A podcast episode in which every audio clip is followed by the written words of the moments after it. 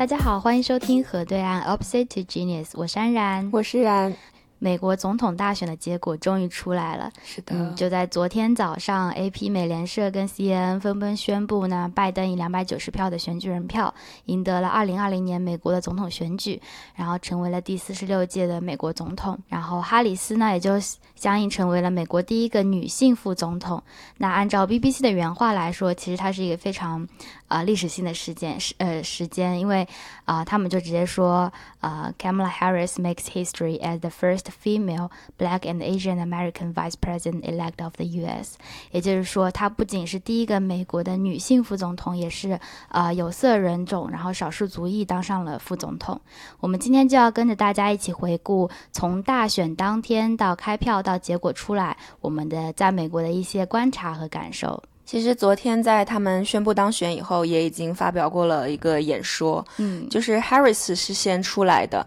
他讲的其实主要就是，我觉得他很多的呃重点放在女性的可能性上，对，因为可以说哈里斯这次是打破了一个白宫的天花板，就是第一次有女性当上副总统，当然总统是暂时还没有过，因为在一六年希拉里是输给了川普，很可惜。很有趣的是，对 希拉里发推特来祝贺他们的时候，也有很多人在。希拉里那里评论说，本来应该是你的，听起来好难过。对，其实希拉里也是，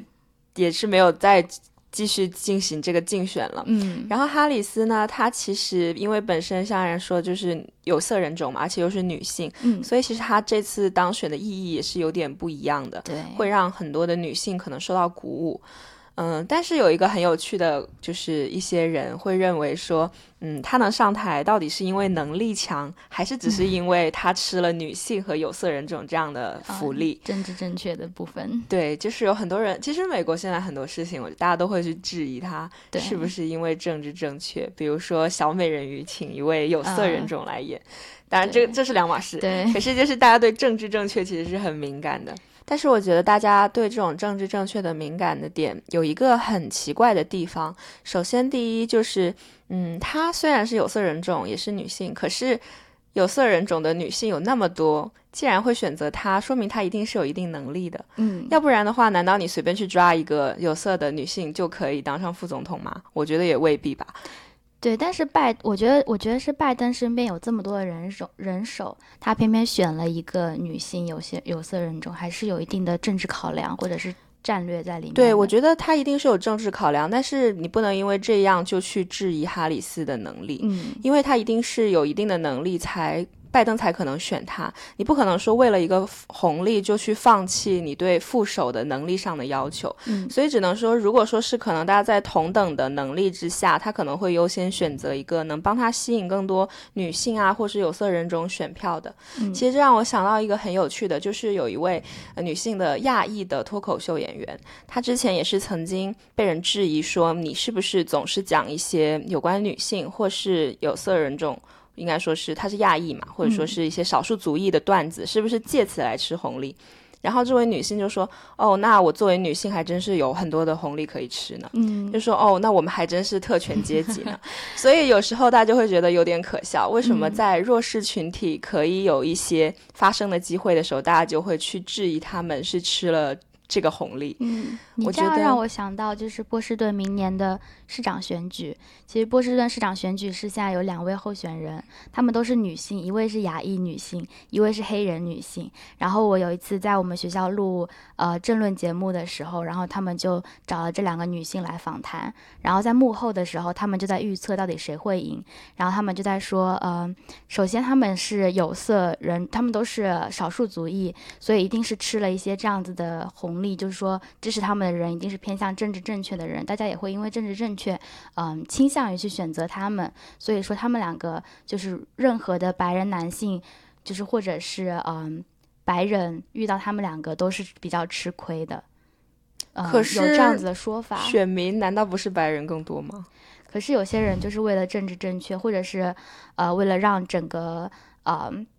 政政坛上面有一些不同的声音出现。会有这样子的一个考量，可是我觉得这样的考量也是好事，我个人认为了，嗯。因为如果你要说他们是为了吸引女性和少数族裔的选票，那我觉得你必须考虑到，呃，首先第一，他的竞争对手就是比如说川普好了，他其实也有权利去选一个这样的人，可是他没有这样做。其次就是少数族裔能有几个啊？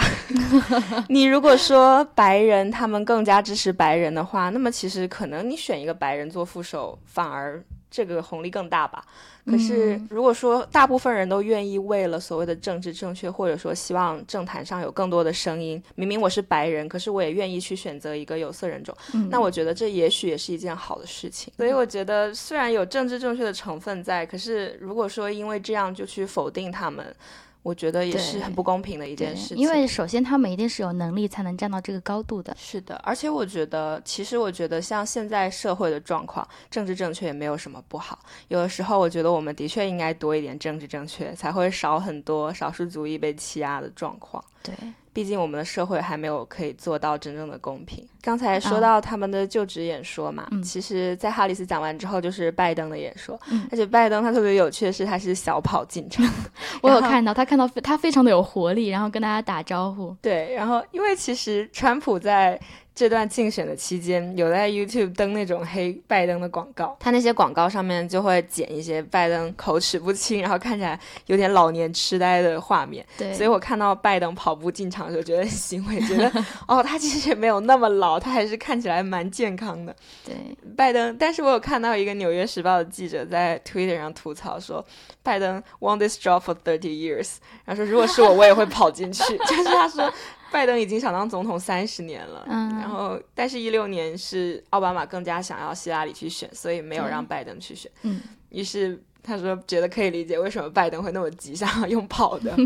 安然有听拜登的演讲吗？我没有怎么听。呃，拜登他嗯其实主要的，我觉得他的重点就是放在说，美国其实现在是需要团结和修复，嗯，就是 time for healing。嗯，因为美国的确在川普执政的这四年间，首先我们不去谈他的经济怎么样，嗯。嗯，在我们社会上感受到的就是极度的政治两极化，嗯，还有就是那种分裂感，包括你看像 Black Lives Matter 这种族裔之间的冲突，嗯。或者说是呃，一现在大选也是，大家有的人在上街抗议，有的人在上街庆祝，就是大家的这个情绪都是前所未有的浓烈。对，我觉得说美国现在的确是非常需要团结的一个时刻，嗯。因为在社会上有这么多分裂，其实也让他们，我觉得这社会真的这两年显得非常的混乱。很动荡。我印象很深刻的是，拜登说了一句，就是让美国这个妖魔化的严酷时代在此时此刻结束吧。对，这是这是我觉得我印象很深刻的一句话。嗯，对，我是印象很深的是他对特朗普的支持者说：“ 我也曾经迷失过，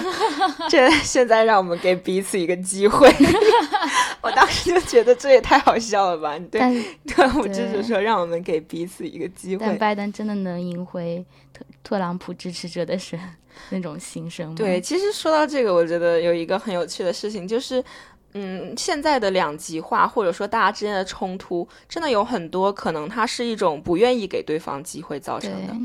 因为其实有不少人都说他们有认识川普的支持者，但是那些人也不是种族主义者，或者说他们其实也非常 nice，嗯，并不是所有的川普支持者都像我们想象的一样，就是又白，然后又很保守，然后又去种族歧视。其实有些人他可能是很 nice 的，他每个人去支持川普都有自己的考量。嗯，所以我觉得拜登在这个时候说，让我们给彼此一个机会，虽然不知道会不会真的给他机会，但我觉得的确是你不应该去完全否定另一群人，因为美国现在已经经不起这样的一种分裂了。对，我记得他还有讲一句 “This is the time to heal America”。对，这个 heal heal 这个词就是疗愈吗？治愈的这个感觉，是。那我觉得他讲的特别好。就是其实，在波士顿也能感受到，的确是这个城市有被疗愈的感觉。对，因为像选举之前和选举之后，气氛真的是完全不一样的。嗯，我们在选举的那天晚上跟呃最后结果出来那天都有出去看一下整个波士顿的感觉，就是从他们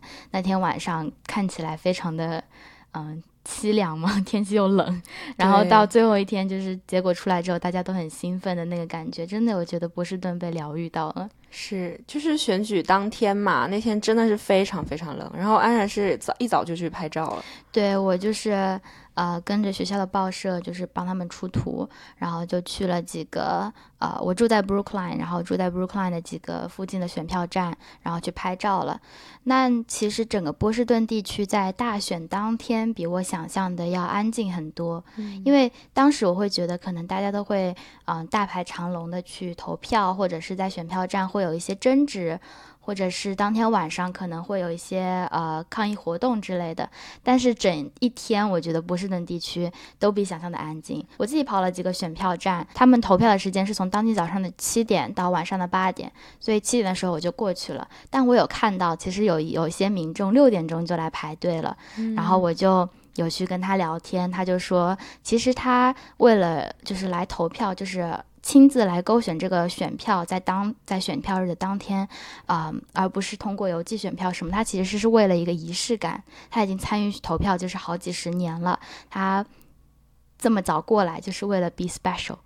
就是 be honored，be special，对对对对对。然后有些人也是为了这个仪式感，在上班前赶着投完票。嗯，很多人会去排队去投票，但是因为他投票站跟站之间离得很近，他就只几个街区而已，所以嗯也不会有那种大排长龙的场景，因为很多人都已经提前投完了。是的，这次非常多人可能在大选日之前就已经把票投了。对，但好像别的地方也是有一些大排长龙的场景，因为我看到《纽约时报》有一些照片。是，而且我觉得可能红州会排的更厉害，因为 Trump 就是很不鼓励 mail in 嘛，所以大家可能真的都会当天跑去排队。有道理，有道理。嗯，麻省，所以这其实也可以看出波士顿就是一个很懒的地方。是的，大家都超认真的，在很早早的就去 mail in 了。对，所以当天就不会排那么长的队。对，然后那个选票我。那天又仔细就是近距离的看了一下，它其实长得很像一张答题卡，它就是我们平时考试的时候是那种答题卡，它需要用笔去涂黑你想要选的那个。选项，然后最后到晚上，就是在投票关闭之后再送给机器读。然后那个投票箱就是每个人去勾选的地方，其实很简陋，它就是一个板子搭起来，把你的左边、右边、前面都挡住的一个空间。然后就是大家就是进去，然后埋在那个箱子里面把它涂完，然后再送给监票的人。嗯，但是每个选票站它其实呃配备的固定的人员就是有监票的一群人，然后有警察，他们是专门去督票，然后去维维持现场。秩序的，然后还有就是当地的一些工作人员和一些志愿者，他们三个是呃分开的，所以说有些监票的人会对工作人员提出一些要求，所以我去了很多选票站，每个地方的规定都不太一样，有些选票站的监监管人员就让我拍照，有些监管站的人就说你一张照片都不许拍，你连票箱都不许拍，你连外面都不许拍，所以大家的其实标准很不一样，嗯，对。监票的人多吗？就是每个人投票都有人看着吗？还是就是大家就站在那？大概监票大概是三四个人，然后他们就是他们也不会去跟选民有直接接触，除非那个选民的票有问题了，就比如说损坏或者是那张票作废了，他们才会中间去去那个干涉。除其他情况下，他们就是坐在那边，然后看大家的操作。所以他们投完是投进一个什么里吗？还是要交给？他们投完，他们选完之后，就是交给一个工作人员，是由他保管。因为因为麻州他们读票是在投票结束结束之后，然后才开始读的。但是他们有一个规定，是他们可以提前把信封拆开来，把东西都把那些选票都按照街道去排好，排序排好，然后。呃，那天晚上就不用拆了嘛。那天晚上就只要把票送给机器，然后给请机器去读就好了。而且机器就在那个票站当地，他们用一个黑箱子把它锁在里面，就是等结束之后，然后有警察的监管之下，才可以把它打开来，然后把票放进去读。所以说那天晚上其实麻州读票是很快的啊。我就是觉得让我有点吃惊的，就是他票。他去涂完以后是交给工作人员，因为我以为就是他投票这一步可能会是放进一个什么东西里，不会有这种人与人之间的，因为毕竟这个票是一个很隐私的东西，所以我以为不会让别人就是看到他拿的那张票。但是当场他不会拆开来看，他不会知道你就是投所以他是有一个信封的，是吗？对对对，他就是折在一起的那种。对我那天就是骑着自行车在各个票站里面。荡来荡去嘛，然后早上还飘雪了，就是那天其实是在波士顿下大雪之后两三天，然后其实很冷，然后早上又飘雪，我就觉得 这到底是有什么冤屈？对，但而且就是现场他们投票之前，就是有一个他们投票正式要拿到选票去投票，他们要进行两次的检查。嗯然后他们第一次检查的时候也会好好的检查你有没有戴口罩，如果没有的话，他们现场也提供了口罩。我觉得这一点是嗯很难得的。是波士顿还是很注意戴口罩这件事情的。对，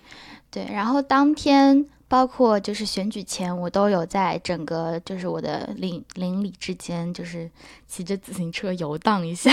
嗯，对，然后我就看到，其实每家每户如果支持什么的话，都会在外面呃贴上一些标语，比如说支持拜登的话，就会在外面院子里面插上那个拜登的旗子之类的。但其实我观察下来发现，呃，尤其是当天，其实波士顿地区对总统选举的宣传不是非常多，反而他们。更注重的是州内的一些议员的选举，然后一些嗯州内的议题，比如说我们看到很多标语是写着 “Yes on to”，你要不要解释一下 “yes on to” 的不要意思？好，那就不要。没有没有，Yes on Two 其实是麻州对于投票方式想要改进的一个议题。就是现在在麻州和美国大部分地区在投票的时候，我们都是勾选其中一位要选择的候候选人。比如说我们现在有 A、B、C、D 四个候选人，我就只会选，比如说我喜欢 B，我就只选只投 B。但是他们现在希望改成是以排名选择投票，就是选民按照自己喜欢的顺序对候选人进行排名。比如说有 A、B、C、D 四个人，我就可以先选说我最喜欢 B，然后第二顺位是 A，第三顺位是 C，第三第四顺位是 D，以这样子的顺序来进行排名。唱票的时候就是，比如说呃。B 的候选人最多，但是他没有超过百分之五十。他如果超过百分之五十，他就直接当选了。但如果没有超过百分之五十的话，呃，票数最少的那一位，呃，比如说第一票数是最少的，嗯。第一票数最少那一位选他的那些选民的第一顺位就被取消了嘛，以选他选民的第二顺位的票去投。所以说，就是如果在大家的第一顺位都记完以后，还没有人超过百分之五十当选，嗯，那么票最少的那个候选人的票就会跑到那些人选的第二顺位的人那里，是这样的吗？对对对对对，也就是说，如果说 D 现在是票最少的，那他的人的票就会跑到分到 A、B、C 那里去，对就是看那些票的第二顺位选的是谁。对对对对对。啊，对，其实这样子的一个选票方式，就是避免了候选人他集中在呃只只喜欢他的选民的一些宣传上面。嗯他其实会面向更多的选民，因为让大家都变成是呃，如果你不是我不是你最喜欢的，起码是第二顺位的那个感觉。啊，明白。对，所以说，比如说现在我们先把 D 淘汰了，他的嗯票去到 A、B、C 那里，然后就是重新再进行一次，看这三个人里有没有人超过百分之五十，。对，直到超过百分之五十，他们才会宣布那个人所以，如果他们都还没超过，那么最低的那个人的票又会去到另外两个人那里，对最低那个人就变环到最后有一个人。对啊明白了。对，这就是呃麻州现在在推的一个想要改革对投投票方式的一个改革。嗯但其实没成功，我记得哦，是吗？没有推过，好吧并不太吃这一套。虽然我看到我我真的看到很多很多的标语，就是都是在写是 yes on to。对，对很多都号召大家去投 yes on to。所谓的 yes on to 可以解释下，就是 to 就是其实是这个提案的顺序。它就是它意思是你在这个问题上投 yes，也就是你去支持，嗯、我们这个就是按照喜好顺序来投票。但嗯是事实上是更多人投了 no，所以说嗯这个并没有通过。嗯嗯，现在美国目前缅因州是唯一一个使用排名投票的州，嗯它是在四年前就已经通过了这个投票的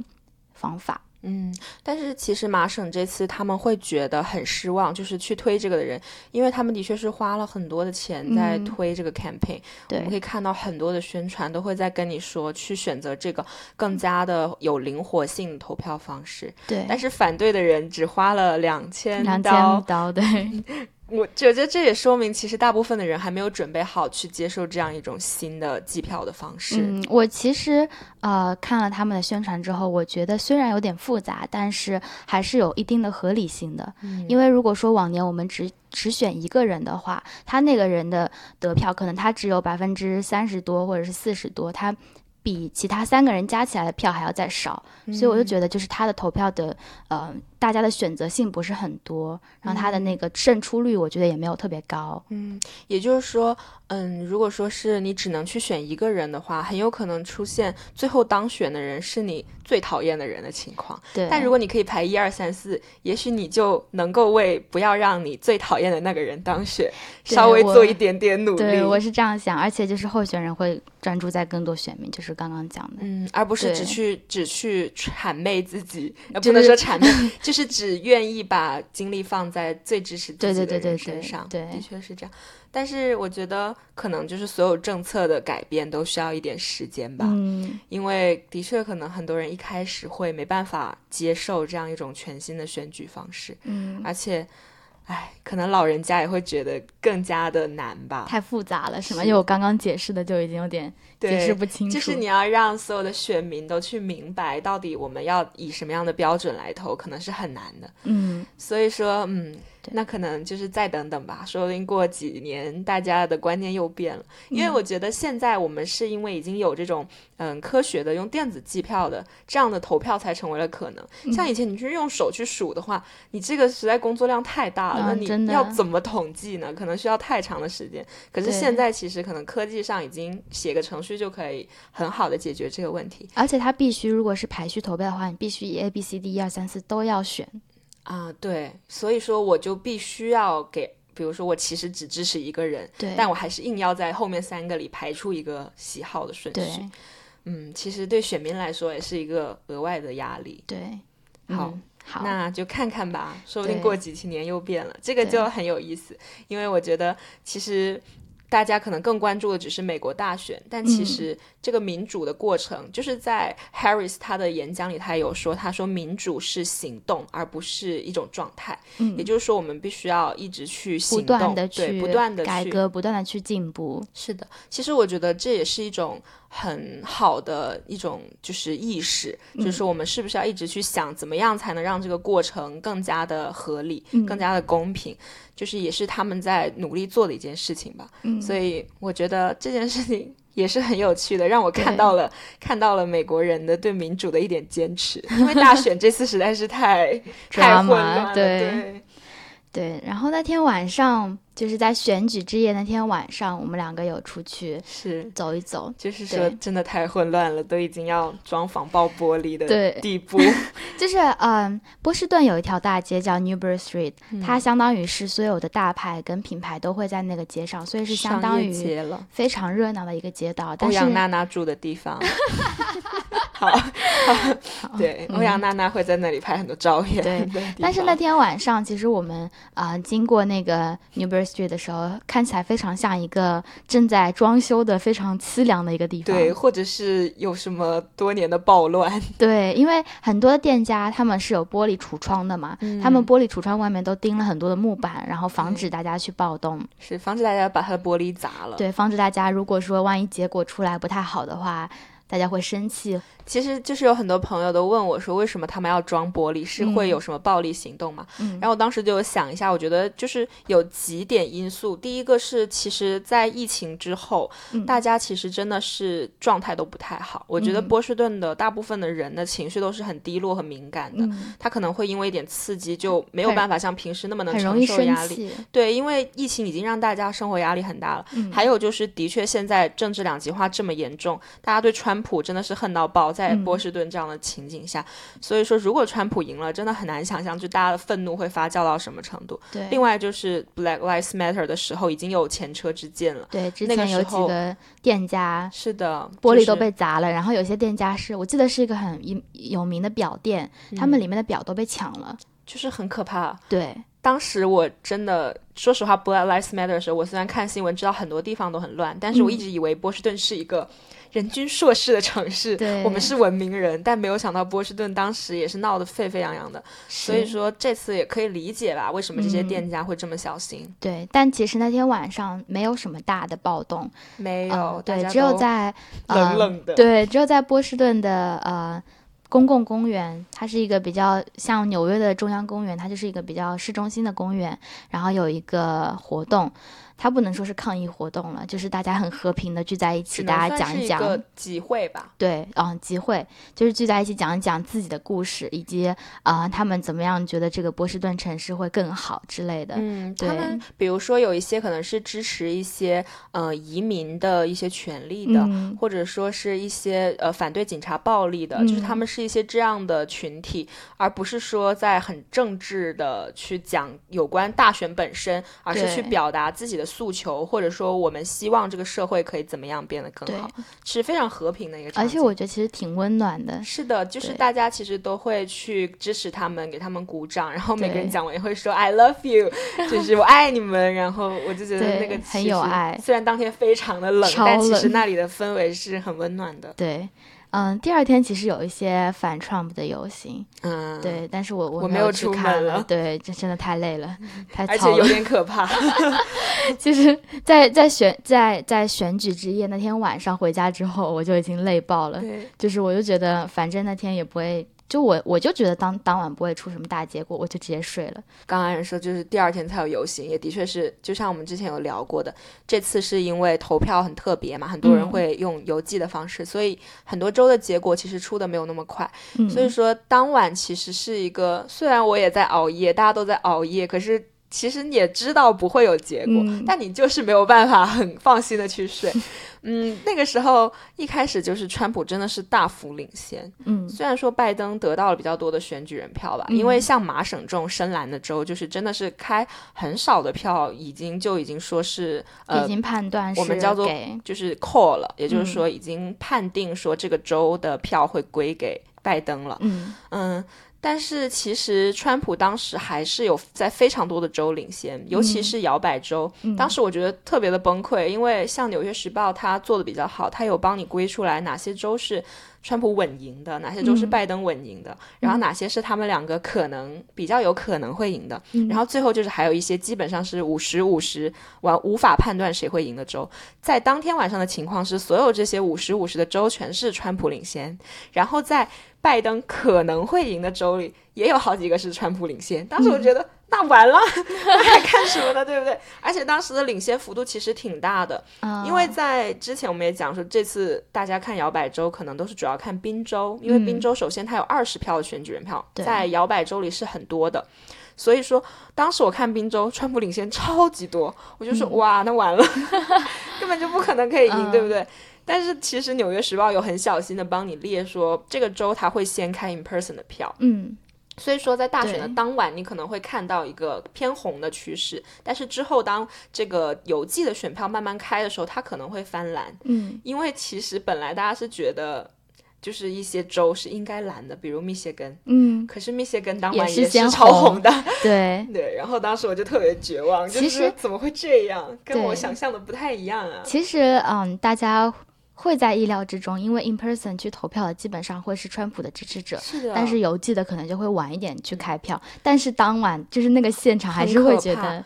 主要是他不是领先一点点的问题，是一个大幅的几万票的领先，就觉得啊，这个到底是哪里出了问题，你知道吗？对。但是没有想到，就是一天接着一天的，慢慢的，慢慢大家居然真的蓝了。对。而且这次大选真的统计了很久很久，我们。礼拜二是大选日嘛？嗯，真正宣布结果已经是礼拜六的早上了，四天以后，也就是说是四天以后才真正的有了一个结果。嗯，而且，嗯，在这期间，就是大家的那个心跳，就是真的是随着每个州的情况在不断的改变。可能大家在国内会看到一些微博的热搜，但其实你在美国就会感受到那种整个所有人的情绪呢，就是随着那个票一直在不断的那个，然后就非常的紧张。而且我觉得很戏剧性的是，大家关注的州其实一直在变。一开始大家其实都已经有点不相信宾州能翻蓝了，因为它是川普领先很多。对，可是没想到反而是密歇根啊、威斯康星这些本来我们可能没有那么关心的州，他们居然蓝了。对，突然有一天早上，然后就发现我的群组里面沸腾了，就发现，然后大家就发现威斯康星蓝了，对，然后密歇根也蓝了。然后后来是亚利桑那蓝了，其实也有很多人在讲，就是也是一个拜登的胜利。嗯，但是这个地方就有一个很有趣的事，就是直到今天，嗯，《New York Times》都没有宣布亚利桑那蓝的，嗯，他还是把亚利桑那分为未出结果。嗯，但是在美联社啊、CNN 这些都已经把亚利桑那加上了。嗯，就是有些媒体现在会称的是拜登现在手上选举人票是两百七十九票，嗯而不是两百九十票，就是没有把亚利桑那州算进去。对亚利桑那的十一票有没有算的区别？其实主嗯要就是《纽约时报》了，因为《嗯纽约时报》就是很有个性，他们有一个 live update，就是在一边开票的时候，一边会不断的有他们的各地的记者去发一些帮你解读的。嗯。就有一个就直接说，为什么我们《纽约时报》没有宣布亚利桑那呢？嗯。就是因为我们觉得后续进来的选票。是还是一半一半，嗯。没有办法确定这些选票更多是支持谁的，嗯，所以这个其实我们可以延伸讲讲。对，亚利桑那州现在已经开了百分之九十七的票，嗯，但是拜登只领先了大概百分之零点票五，，百分之对，一对。万，其实的确，你必须承认，《纽约时报》的估计是对的，因为拜登的在亚利桑那州的领先趋势其实是越来越小的。嗯一开始他领先的百分点会更多，但现在已经非常接近了。嗯虽然不知道最后他会不会赢，但是我嗯觉得我们就可以理解为什么《纽约时报》认为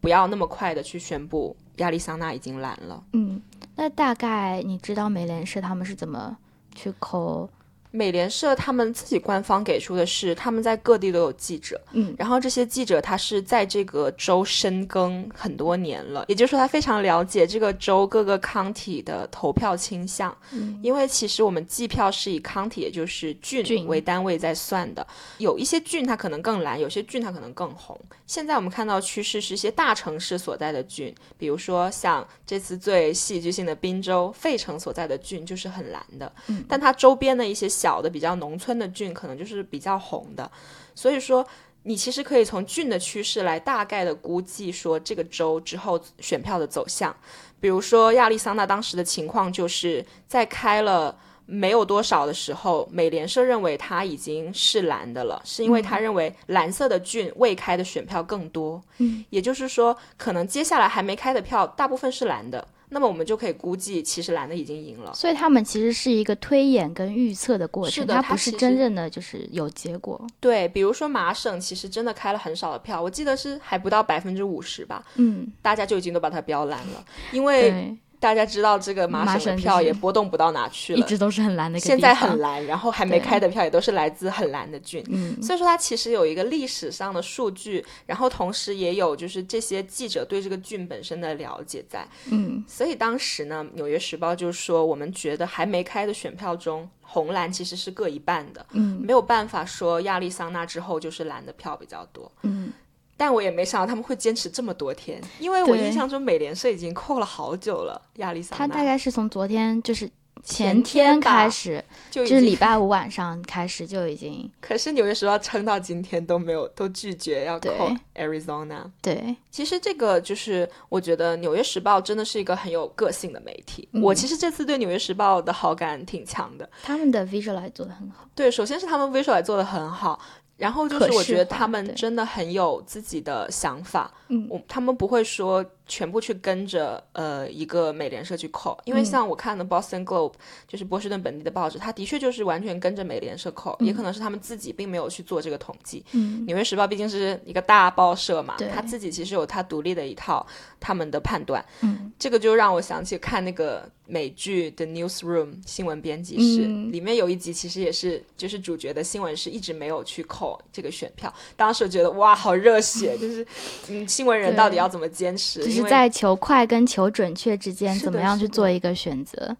真的，因为现在我们都太讲快了，对因为我们有社交媒体，你已经不会像以前那样有心情去，嗯、等一个第二天的报纸，或者说去守一个广播，你就就是希望一打开手机立马就能看到。对，哪个媒体得到了最快资讯，其实相对应的他们就得到了最大流量。是的，但是反过来，他们也可能得到了很更小的准确性，对因为你要沉得住气，才能够得出更多的判断。对，所以这一点上，觉得《纽约时报》嗯，还能很很沉得住气，还能给我撑到今天，都大家都已经在庆祝了，你他还在很谨慎的不去嗯把亚利桑那标蓝，我觉得这也是一个很有趣的事情。嗯，其实我觉得这边可以提出一个点，就是大家要知道，我们虽然现在已经就是大家都在庆祝拜登呃赢得了总统选举，但其实，在呃统计流程上面，大选的流程上面，其实还要再经过一定的时间，因为在十二月的时候要经过选举人投票才可以正式的成为总统，在流程上、法律上成为正式的总统。那其实，在历史上，选举人其实也有跑票的这个历史，叫 faceless。就是失信选举人，对，要在选举人投票之后，我们才能真正的在法律上或者是确定下来说，拜登真正的当选了。美国总统是的，这个事情其实是很微妙的，因为理论上你从制度上来说是要选举人投完票，这个人才能当选总统。可是其实大家都默认是选举人就会按照他们州的情况来投票，但其实，在一六年就有十位选举人并没有按照他们州选出来的人来投票，而是自作主张的选择了他们认为更合适的人。但是呢，因为一六年本来大选结果相距就比较大，所以这几票并没有影响到选举结果。嗯，但如果实际上如果真的改变了选举结果的话，那么可能是要经过一个很麻烦的法律程序。对，因为宪法中并没有规定。选举人必须要投给他们州支持的人哦，真的哦，并并没有这个规定，只是我们默认说选举人会跟着选民。每个州可能有这样的一些制度，大家其实现在都是这样做的啦。所以，我我想这次而且差距也比较大，所以可能这个结果也不太会因为跑票被影响，除非川普再出什么幺蛾子。不过川我知道，觉得被川普影响的可能性比较大。对，川普在选举的整个呃选票选选票前跟这个。到现在，他的整个状态都是非常让人担心的，感觉他不太好了。对，就是我其实，在礼拜六早上看到，就是各个媒体都宣布拜登当总统之后，川普还要发推特说：“I won this election by a lot。”就是我赢了这个这个选举，而且赢了很多。然后那一瞬间，我就很替他难过，就是觉得，就是 Come on，大家都已经就是可。拜登了，然后你还在那边，没有人替他说话的感觉。是的，但其实川普这段时间开票期间，川普就没有停止过发推。对，他在一开始。嗯，自己领先很多州，就是当晚的时候，他就自己已经开记者会说：“我赢了。”对，那天晚上自不知道为什么。而且最有趣的是，当时那场记者会，彭斯在他之后发言，彭斯说：“我们还要等。”然后我就觉得，嗯，你们自己还没有谈拢是吗？对。但是川普真的很有趣。然后后来慢慢的，有些州开始蓝色越来越多的时候，Trump 就发 “Stop the count”，停止数票，“Stop the count”，然后还有说 “Stop the fraud”，因为他就觉得后面邮寄选票都。是有坐票嫌疑的。他其实从很早就开始埋这个伏笔了。对，他一直就说 mail-in ballot are dangerous。对，他现在就说哦，明明我本来赢那么多，我现在都是在基本翻译他推特的原话。我本来赢那么多，然后你们现在找出一堆居然是蓝色的票，然后他就 great，然后就是什么什么 so bad for the country，就是这对我们的国家真的是太坏了。就他一直在暗示说这些后来进来的邮寄选票全都是假票。对，而且他在推特上面看起来非常的不懂为什么。他被抄了这么多，对，但其实有很多人都有做那个表情，就是 说，就是两个人，然后一个是川普，一个是那个人，问他说，是不是你让大家不要邮寄选票？他说对，他说所以你的 supporter 都不会邮寄选票？他说对，他说所以现在选票里邮寄的都是支持拜登的，然后川普就说这是假的，这个真的 就是很好笑，就觉得这个人怎么转不过弯吗？可是。我在想，他的支持者是不是就很爱他这样？他他的支持可他的支持者可能也不理解，他的支持者也觉得就是假的。对，他支持者觉得凭什么都翻过来了？嗯，后面的票为什么都是拜登的？而且而且就是在翻票之后，很多州翻票之后，网络上看到了很多的没有查证的新闻。是的，嗯，不能称之为是。假新闻吧，只是说很多谣传吧，就是比如说有些州开出来的票可能实际超过了选举人注册的人数，或者是比如说威斯康星州开票率大概是在百分之九十四到百分之九十五的时候，拜登突然反超了百分之三点五，就反超了特别多，然后他们就在网络上说会不会有嗯坐票的嫌疑之类的。是的，而且现在他们很多人在讲的就是说，嗯，有很多。嗯，什么投票站不让民主党的监票员进去，嗯，然后就怀疑他们在里面做票。嗯但是首先要声明，就是他们讲的这些都只是在 Twitter 上发的一个谣言，对，不是还有一些很模糊、模棱两可的图片，你也不知道是什么图，然后他们就去宣称这样一件事，所以其实没有经过查证。就像我刚刚说的，其实在一个选票站里面有三方的人，一个是嗯警察，一个是监票的人员，一个是工作人员。其实这三方是相互制约的，你一方没办法进去，在里面要做票，其实也是非常困难的。嗯它的人数也是非常多，所以其实这是一个非常，我觉得大，如果你要做票的话，是很困难的一件事情。嗯，像你刚刚说到的，比如实际选票比选民多，嗯，这个其实是他们有叫影子投票，或者说是什么死者投票，对这其实是每年都会发生的事情。嗯，而且我忘了哪个朋友跟我说，他说觉得两个人都有做票吧。他说：“难道难道只有民主党会做票吗？就是如果说真的做票嗯这么容易的话，嗯，那难道川普不会做票吗？你觉得他的道德有高到他不会去做吗？所以说这个东西，我的朋友认为，他说要么就是嗯烂，就是大家都一样烂，所以川普就是谁也别说谁。我就觉得嗯有现在大家已经有这种心境了吗？对，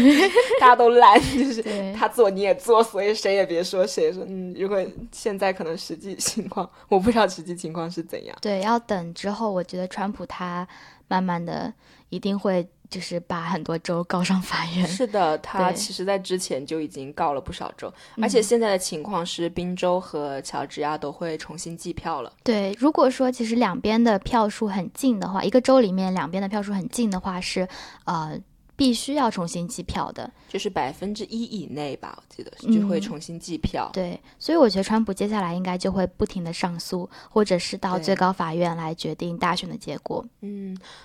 但是我觉得一个很有趣的东西就是说，川普他到底能不能真的闹到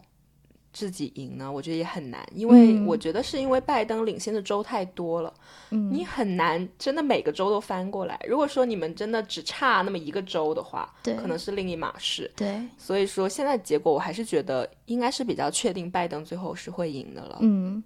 就是我记得最后滨州翻蓝的时候，哦，然后大家整个都很激动。我记得我我我我住的地方是呃很多 house 的那种嗯地方，然后叫大家就是会鸣汽车，汽车就是哔哔哔哔哔，然后大家就是一路这样开过去，嗯然后大大大家都很兴奋。是的，就是我有一个特别有趣的，就是《New Yorker》那个杂志，他以嗯前超爱给我发推送，几乎每天都会发两三封。嗯，但是在自从大选当日给我发了一个说，你可以来我们这里看大选开票哦，嗯我没有去，嗯但是他之后的三天都非常的安静。他真的非常安静，我觉得 New Yorker 就是仿佛消从这世界上消失了。嗯，但是在昨天早上，New Yorker 突然给我发了一封讽刺川普的评论文章，我就想，哦，你们活了是吧？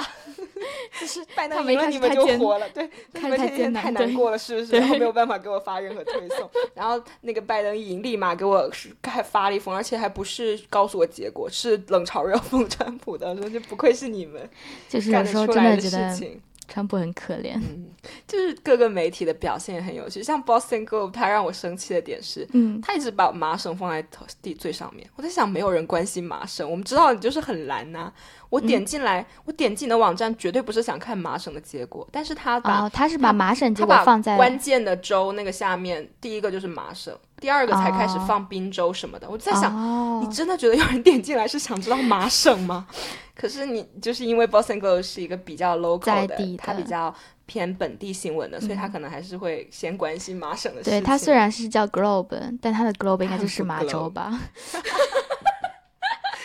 对不起，Boston Globe，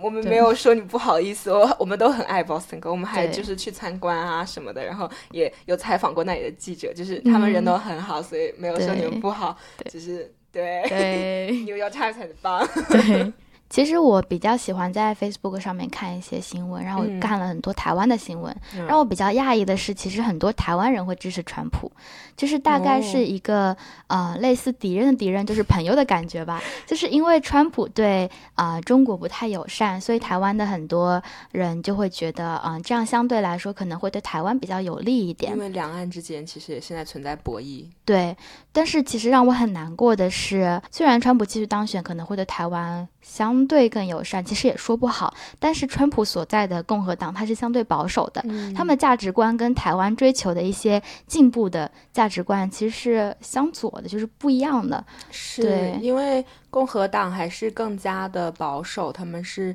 偏重一些什么传统美德啊这些东西。对，但其实台湾这两年包括同婚合法化，对婚姻平权都是。更加偏向进步党，偏向民主党的一个呃政治的上面的一个取径的。对，所以就是在台湾很多的媒体开始报川普落后的新闻之后，下面下面就很多留言就是说啊，拜登在做票，或者是拜登背后有中国势力之类的话，就会觉得天呐 nonsense。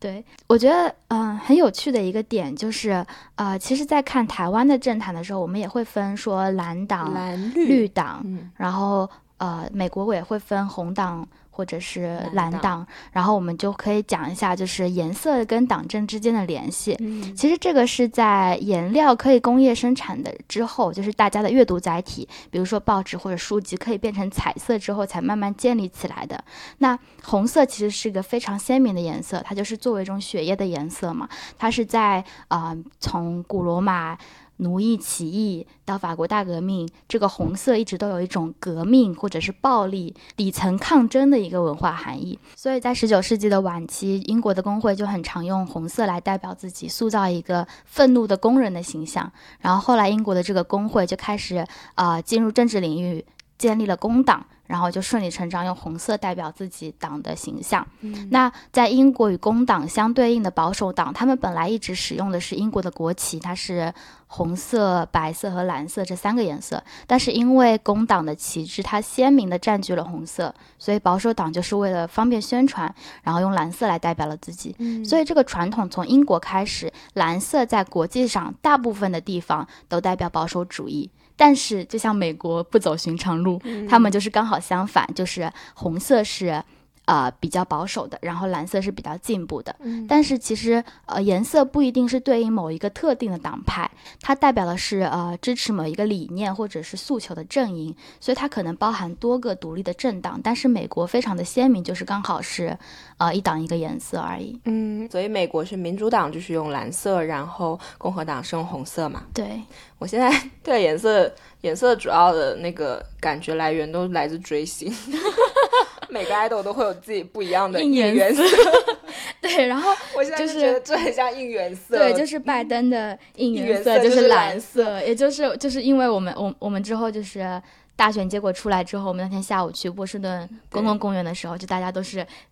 挥着蓝色的旗子，其实颜色也挺可怜的，颜色就这样莫名其妙的被 appoint 了，然后大家就可能会因此而觉得红色很可恶，因为大家也会说那些美国一些州是红脖子，就是说那个美国那个红的那些州就是。一种蔑视的称呼。对我以前去，不管是在台湾还是美国去拍的时候，我都会特别注意我自己身上穿的颜色。啊，对，就像我们昨天昨天去的时候，我就特意就说我不要穿红色的上衣。红色会怎么样？其实也不会怎么样吧。其实也还好。对，哎，你说起。昨天的衣服，我就想起在他们很开心的唱歌的时候，嗯，有一个人穿的是那个呃费城的 NBA 球队，就是那个 Seventy Sixers 的七十六人，对对对，其实就是大家现在对费城感觉就很好，因为费城就是把滨州斑斓的关键战斗力，对，大家现在都很爱滨州，感觉是一种英雄的感觉，对，所以就是昨天其实。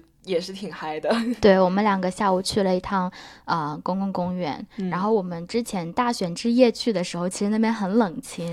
然后真的是太凄凉。对，但是那天下昨天下午去的时候，就会感觉到天哪，有一种。重焕新生，见过这么多人，好恐怖。对，大家没见过大家这么开心，我也从来没在波士顿见到过这么多人，是真的没有。我觉得就连我刚来波士顿，就是去年的夏天的时候，那个时候我有去就是 Common Park 走一走，那时候觉得也没那么多人。我昨天觉得哇，全是人，就就草地上密密麻麻的，也不知道密密麻麻，但是大家三五成群，三五成群的。然后大家都对，然后大家都很开心，嗯，然后大家开心就是大家聚集在一起，可能是在讨论或者是聊天，然后有路过的司机，他们就会啊叭叭叭叭叭，就是叭那个喇叭，就是学的很像。然后我印象很深刻，就是有一个司机，他经过的时候把窗户摇下来，跟那跟路边的人大喊说 “We did it”，然后就那一瞬间其实很感动，然后大家一起欢呼，就会觉得他们的努力，或者他们选的那 他们投的那一票，真的有起到作用的感觉。嗯，政治就是有这样一种能力，让把人就是团结在一起，让他们觉得支支持同一边阵营，然后获胜以后就这样一种状态。其实我觉得唯一能跟这个匹敌的就是体育了。嗯，体育就是像上期我们也提过，就是上一次大选在川普赢了以后，波士顿就是肯定跟昨天完全相反的气氛。对，然后他们最后活过来，就是靠棒球队赢了冠军，然后大家也嗯是像这样冲出街。我觉得就是昨天看到他们这样，真能想象一六年当时他们的有多荡，也能想象后来爱国者赢了以后，他们他们是怎么冲出街的，就像昨天这样冲出街的。对我印象很深刻，因为有有一对夫妻在车上嘛，他们开车上来，然后他们呃那个司机就拿着一个不锈钢盆跟一个那种饭铲木头铲子在那边敲，然后另外一个人他就是拿两个锅盖在那边当那个锣在那边敲，嗯，我就觉得真的太好笑了。对大家又很有创意，然后又很开心的那个感觉，真的是。就是波士顿从进入疫情高峰以来，然后加上就是大家对选举的时候的紧张感，在那一刻都释放了的感觉，。我觉得大家也是憋坏了，因为疫情这么多个月了，其实大家波士顿人是真的过得还蛮小心的。对，就是总的来说，大家就是很认真的在遵守防疫的规则，可能有点憋到了。对我们两个都有去拍照嘛，嗯，然后但是就是大家因为太过兴奋了，其实也没有好好的在有 social distancing。大家都靠得很近，就很像在蹦迪，所以我们拍完就赶快跑，然后还只说希望大家都是没有就是得都是病。clear，对，对但是所有人都有戴口罩，我觉得这点值得表扬。就是这么高兴的情况下，也没有一个人说我把口罩摘下来，而是真的很认真戴着口罩在蹦迪。对而且还是蹦的露天迪，对他们就是在大马路，真的是大马路，大马路的车道上，对，对，那个转弯的路口，然后就有一辆车停下来了。嗯然后大家那个车上面就开始放音乐，然后司机跟车上的人就是蹦在车上面，跟大家一起挥手尖叫。其实有时候我不知道他们在尖叫什么，但是有人叫他们就叫。事实的情况是，站在车上蹦的人根本不是车里的人。哦，有些是后来上后来。看视频，发现亲眼看到是路人自己走上去蹦的，然后就在那边很高兴，然后大家就是听着里面放的歌，然后就还齐唱，他们先是齐唱了一首《妈妈咪呀》里的《Dancing Queen》，然后又嗯齐唱《Party in the USA》，就真的是疯了，非常非常的嗨。对，而且你还看到一堆就是那种骂人的标语，嗯骂 Trump 的标语，很，但是那些标语都很有创意很。好笑啊！我记得刚刚走过去的时候，我就看到有那个写 “immigrant we get the job done”，其实就是音乐剧 《Hamilton Hamilton》里的一句歌词，就是说我们移民呃完成了这项工作。对，其实这次他们可能少数族裔是非常满意的，也有很多人举 Black Lives Matter 的牌子。对，然后也有那些彩虹旗，很多彩虹旗在街上很多彩。虹旗，所以说这次可能是一些，比如说像是呃同志群体，或者说是黑人群体，呃、或者嗯说是一些其他的少数族裔，大家可能都是非常满意这个结果的。对，然后其他的比较有趣的一些呃标语，就是我们有看到的，比如说有人很直白的，就是直接举。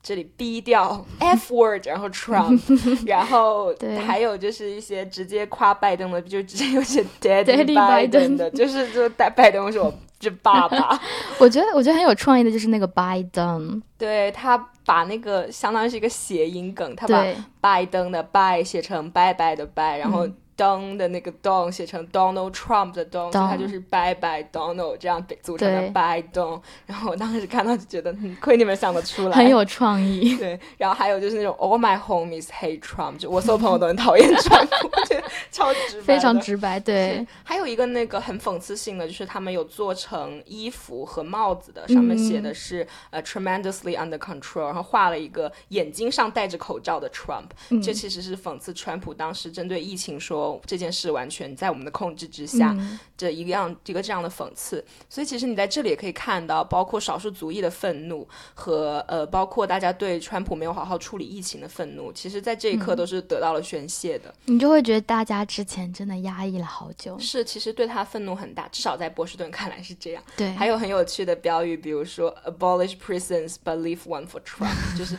我们要取消监狱，但是要留一间给川普。他们已经很大很大希望他去做了。我还看到 Twitter 上有人发那种，就是说希望他们可以让 Trump 在监狱里用手机，因为他发的推特会很 wonderful，就是超想看他发推特。Trump 的推特真的是我平时的乐趣。我超爱看他推特的。对，他这两天很 down，他都不怎么发了。对，让我很难过了吧？而且他之前发推特有很多都被推特自己给屏蔽了，说他发的是一些造谣或者不发的就是跟 election 的结果有。就是不是很明确的时候，他发了这些东西。对，而且大家真的很遵守规则。一个是戴口罩的事，一个就是他们不敢不能在街上喝酒的事。嗯，不会。对，他们就是没有 street beer，所以也有人举说 legalize street beer，就是这。而且，但他有后面还有注明是这两天，就是这两天能不能允许我们在街上喝酒，因为就很开心。我觉得如果允许的话，那天大家应该外面都醉倒了。对，因为所以就是这样的。其实我觉得 legalize street beer 是。肯定是很危险的一件事，对，因为其实像英国，就是很多人会在街上喝醉，所以英国经常有路边有醉汉。但其实，在波士顿不太会在路上遇到醉鬼，嗯，甚至应该是都不能把酒在外面公开的拿。对，所以你如果买酒的话，一定要用一个纸袋把它包住，就是那个酒瓶子不可以在街上出现，盖住。所以说。这个也是，他们真的很遵守规矩，就这么开心的还在说，可不可以允许我们在街上喝一下酒？你如果不允许，那就算了，就是那种感觉。所以说我昨天还在开玩笑说，看到他们在那里唱 Party 的 USA，我说这就是一半的人都有硕士学历的城市吗？就是大家一起唱歌，那时候我真的觉得很感动，就是每个人都觉得就是齐心合力的完成了一件事情的感觉。我们可以大家放一段，就是大家合唱《Party in the USA》。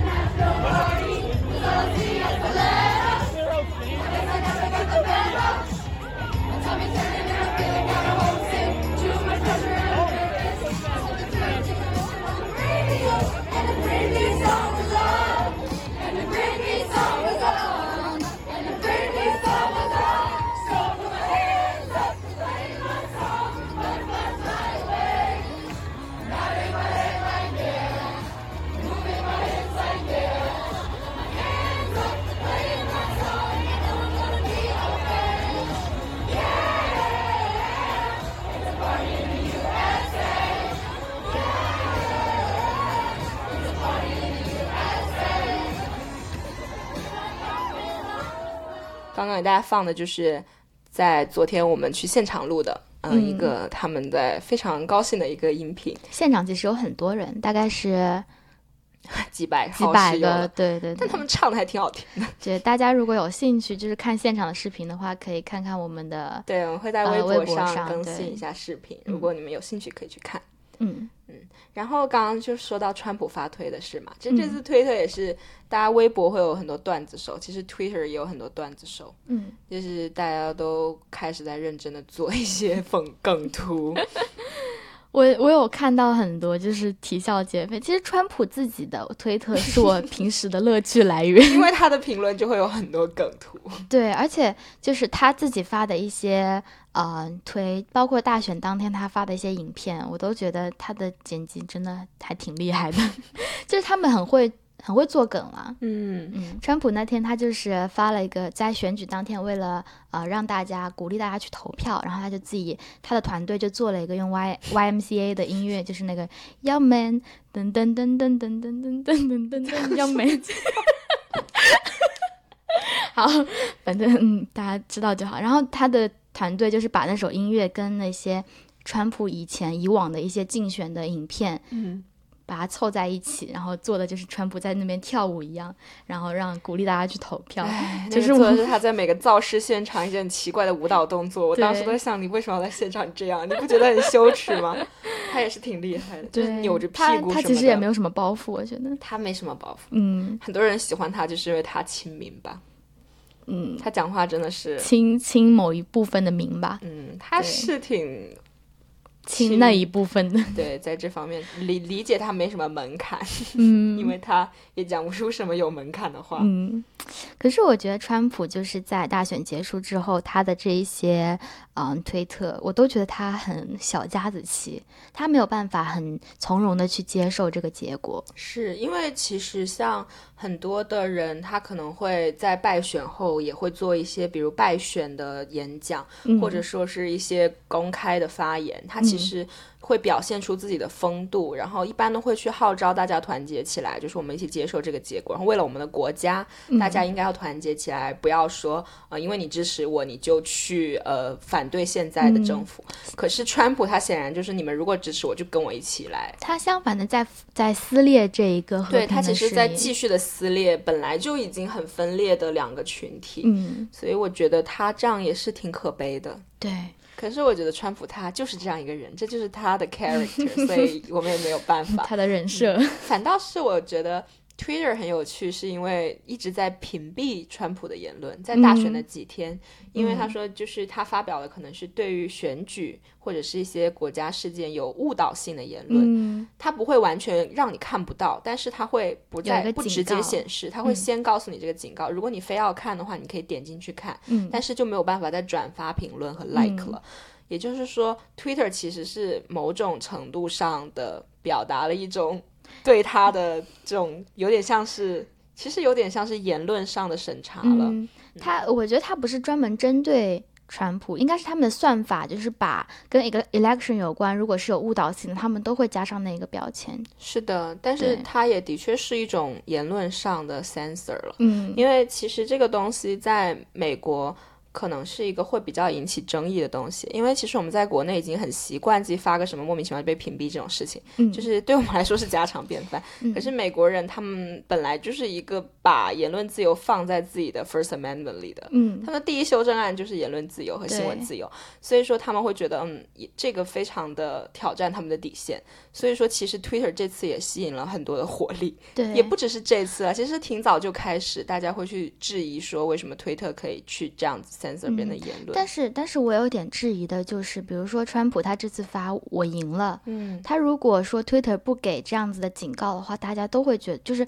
不看其他新闻，只看川普推特的人就会觉得他赢了。他这种对事实性、事实有误导的东西，可能我觉得不能算在言论自由的范围之内。嗯，我觉得对我其实想讨论的就是说，大家到底怎么定义言论自由？你言论嗯自由到底是可以在什么范围内的言论自由？比如说嗯你在现在这样一个信息快速传播的时代，你去散布一个不真实的东西，那你还有这个言论自由嘛？就是别人是不是有权利说可以去给你标上你是假的，或者说把你盖掉，让你不在别人的 timeline 里直接出现？嗯所以说，嗯，我觉得这个其实也是值得讨论的一个事情，就是言论自由的边界到底在哪里。但我其实觉得 Twitter 做的比较好的是，它只会给你上这个标签，它不会直接把你推文删掉。嗯，所以如果你想要看他说了什么，你还是可以点进去看。对，就是我觉得这是比较好的一点，因为可能有很多的网站的做法就是直接让这条贴推文从世界上消失。嗯，我觉得这样子可能会是更可怕的。对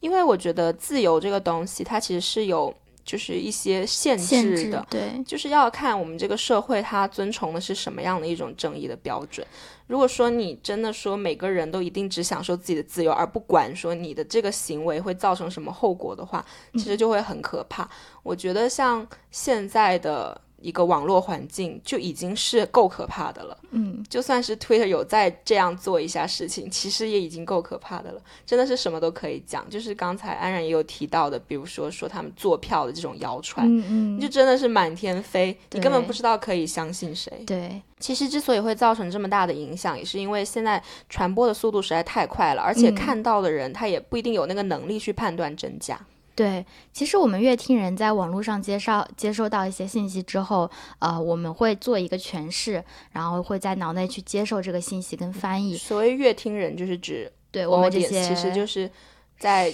用户们。对，其实就是你去阅读，或者说你去收听、你去观看，你就是一个乐听人。对，但是我觉得我们应该都用一种批判的思维去啊、判断网络上的信息。就比如说啊、这条信息发出来之后，它到底是不是真的？我们不应该是啊、完全的一概的去相信说啊这就是真的，因为这是网络上发布的消息，嗯而是用一种批判的思维去，嗯，比如说通过它的，比如它发布的平台，它可能是一个非常蓝的媒体，它非常可能是非常亲川普的媒体，或者是嗯，它所在地区，它它的背景，然后来去判断说他从某一个角度来跟我们讲了这件事情。否则的话，我们会觉得我们接受到信息就会非常的片面。就是有一句诗句，我觉得非常的适合应用在这里，就是“横看成岭侧成峰，远近高低各不同”。你在不同媒体上面看到的新闻，跟不同平台上面看看到的新闻，其实可能都只描述了其中一个一个面。你需要综合的去看，你需要用自己的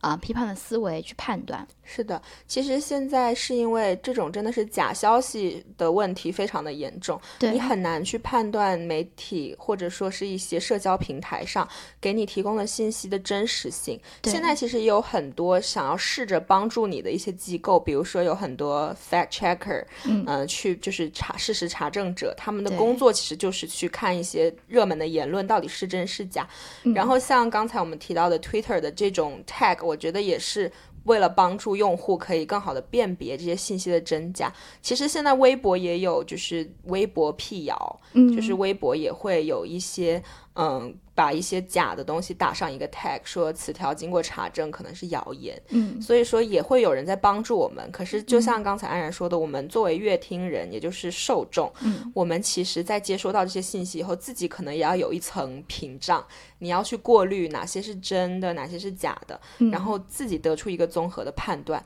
不然就很容易造成这种。信息真的是大量爆炸，然后也不知是真是假，然后我们就会过得非常的、非常的迷惑。所以其实社群媒体啊、就是我们所谓的，比如说微博或者是 Twitter 或者是 Facebook，其实他们上面的呃提供给你东西都是在大数据时代下，嗯，可能他们为了吸引你留下来，或者是想要你看更多就是你想要看的东西的时候，推送给你东西。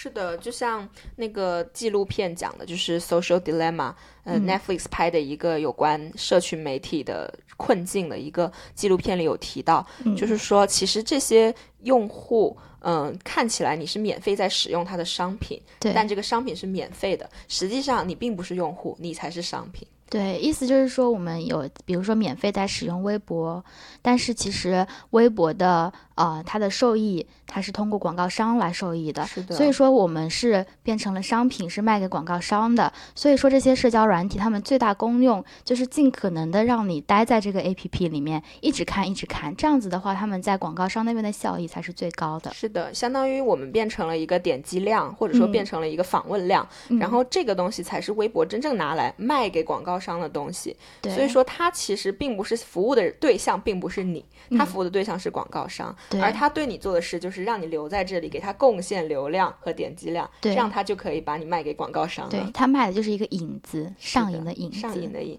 那到底是如何有这种瘾呢？根据这个纪录片的说法，就是我不断的给你推送你喜欢的东西，嗯这样你就会觉得，哦，这些东西好好看，这个平台好适合我，你就嗯会留在这里。但实际上，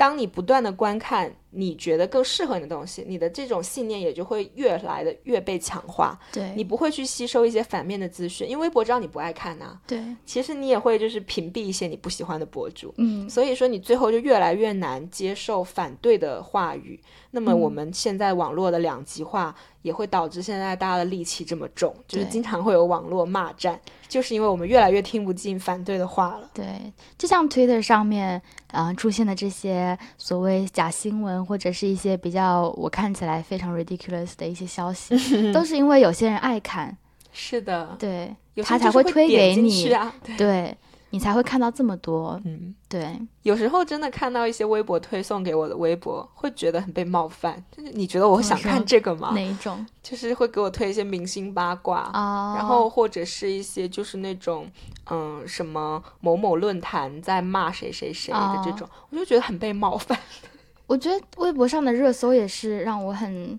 很就是喜欢又不喜欢的一个东西。我其实还挺讨厌热搜这种东西的？因为我觉得最早的时候热搜可能是好，它可能比较类似现在 Twitter 的这种 trending，嗯，就是它的确可以让你看到更多人在关心什么，你也许可以去看一下。但是现在热搜就是十个有两个是广告，三个是买的。对，然后要么就是广告，要么就是买的，你就会觉得嗯，其实是。并不是你我在找大家在谈论什么，而是微博在决定他想让我看什么。嗯，我觉得这种感觉就会让人就是我其实以前也很喜欢热搜，因为它会让我知道一些我可能没有办法马上知道的一些消息，嗯或者我没有关注到的消息。但是后来就发现，其实我热搜不能起到真正用途，它现在的用途就是广告。是的，对，所以说其实热搜就是将我们选择自己想看什么变成了微博决定他想让我们看什么，嗯。因为他知道他放上热搜的东西就会有很多人点进去，嗯，所以有被利用的感觉。对，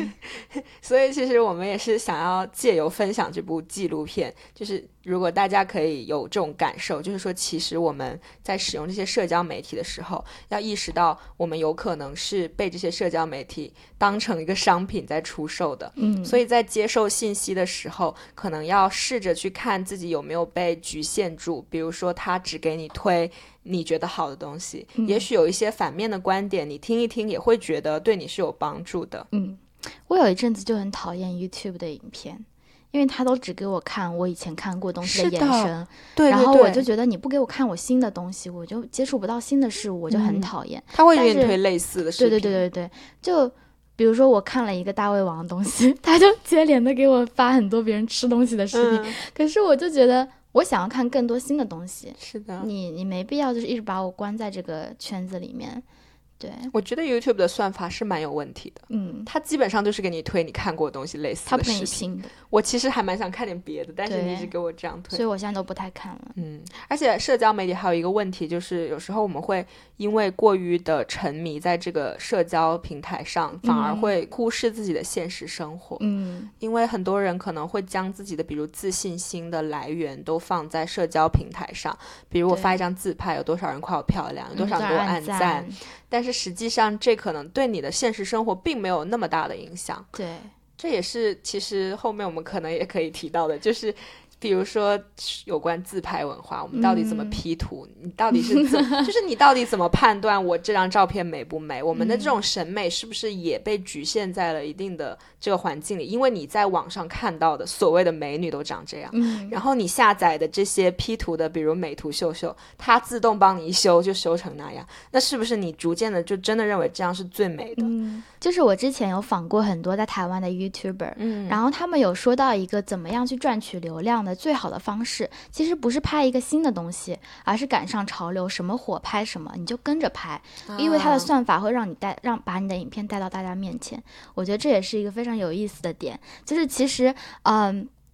大数据这个东西其实有一点，我觉得有一点在限制大家的想象力了。因为如果大家为了冲流量的话，只要拍相似的东西一起去冲热度就好了。嗯不用再去呃创造出一个新的东西，就是想各种新的 idea，对，应该说。现在想新 idea 会变成一个很吃力不讨好的事。，对因为你其实蹭着这个热度，说不定就能有更多的点击量。对，我们也是蹭着做 podcast 的。没有，我们还好，也蹭不到什么热度，podcast 也没什么热度。对 对，但是就是，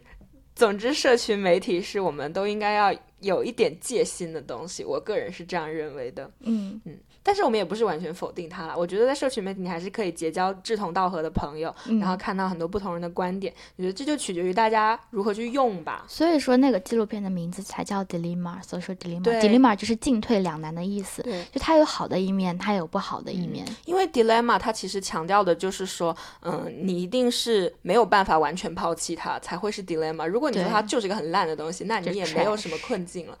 我觉得这次大选其实就已经是一个很好的观看这个 dilemma 的机会，嗯包括就是你看到，嗯，大家在这个没有办法离开 Twitter，但是同时你又看到 Twitter 上有这么多假的言论，对，所以说，我们的确是要自己小心了，要不然就很容易被带着跑。比如说，Trump 的支持者一直去说啊，这个大选是假的，这个大选是假的。那你如果是一个关注他的人，关注他的支持者的人，你一直看到的就是他是假的，他是假的，他是假的。但是像我们，比如我关注的可能是一些嗯本来就不太支持川普的明星，像是 Lady Gaga 他们都是很公开的去反对 Trump，、嗯。那么他们就一定的态度是，就是川普只是在胡闹，或者说你关注一些《纽约时报》这样的比较支持民主党的媒体，他们的记者说的话一定是就是川普只是在乱闹而已。嗯，当然，其实我自己也会警惕，就是你可能看多了以后，你就的确会忽视川普，他也许有时候也是有一些道理的一面。对。嗯，